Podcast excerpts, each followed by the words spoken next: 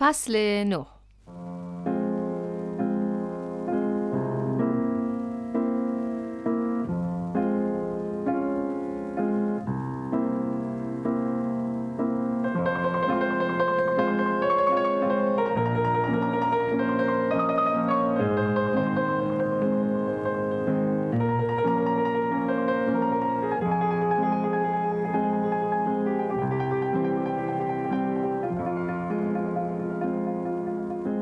کوچه های زاوه از بچه های کور کچل خالی نیست. دومل های پوست، تراخم چشم، گری مو، پیسی رو از بلاهای شایع محل است.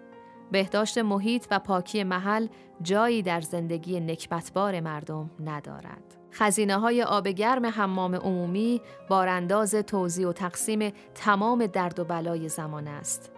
خزینه ای که از عصر تا صبح باشگاه تنهای آلوده و بوناک مردان است و صبح تا عصر قرارگاه بدنهای بیماری پذیر زنان.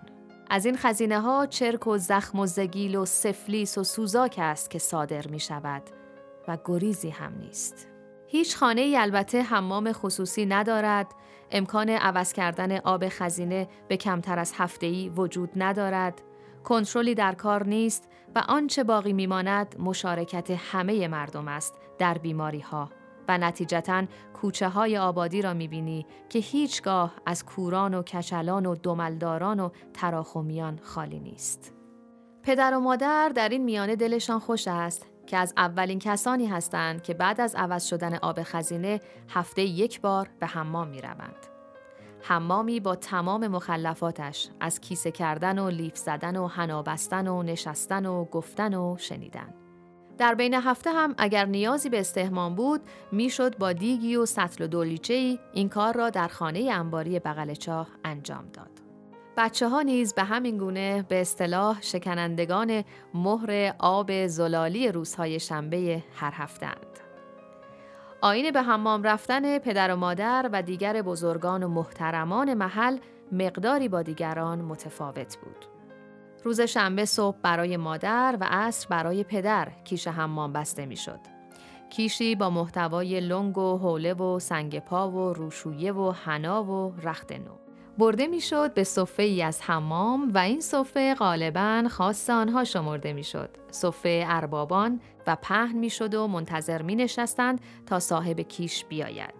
او را کمک می کردند در بیرون آوردن لباس، در شستشو و خوش کردن و دیگر کارها. و بعد در سر صفه از رساندن آبی و شربتی هم مزایقه نمی‌شد. همه کارها به دقت صورت می گرفت تا حمامی مورد اتاب قرار نگیرد. چرا که حمامی بود و نبودش در آن شغل به اراده اینان وابسته بود. اگر می‌گفتند نباش نبود. روزی از روزها و سهرگاهی بود انگار که اتفاقا من هم با شش هفت سال سن با پدر به حمام رفته بودم. وقتی در پایان کار از حمام به سر حمام برگشته بودیم و هنوز پای به صفه نگذاشته بودیم حمامی با در دست داشتن حوله کنار پدر قرار گرفت تا حوله را روی دوش او بیاندازد و او لنگ خود را کنار حوزچه فرو اندازد. حمامی حوله را که انداخت پشت سر خم شده بود تا لنگ را بردارد و در این خلال پدر به کنار صفه رسیده بود. و دیده بود که گوشه پارچه‌ای که بر روی کیش قرار می‌گیرد خیس است انگار که با پای خیس روی آن پا نهاده باشند. صدای پدر مثل تندر برخواست که رسول و حمامی رسول نام جلو دوید. بله ارباب و پدر برگشت بسیار تند و چابک و یک سیلی محکم به صورت رسول نواخت.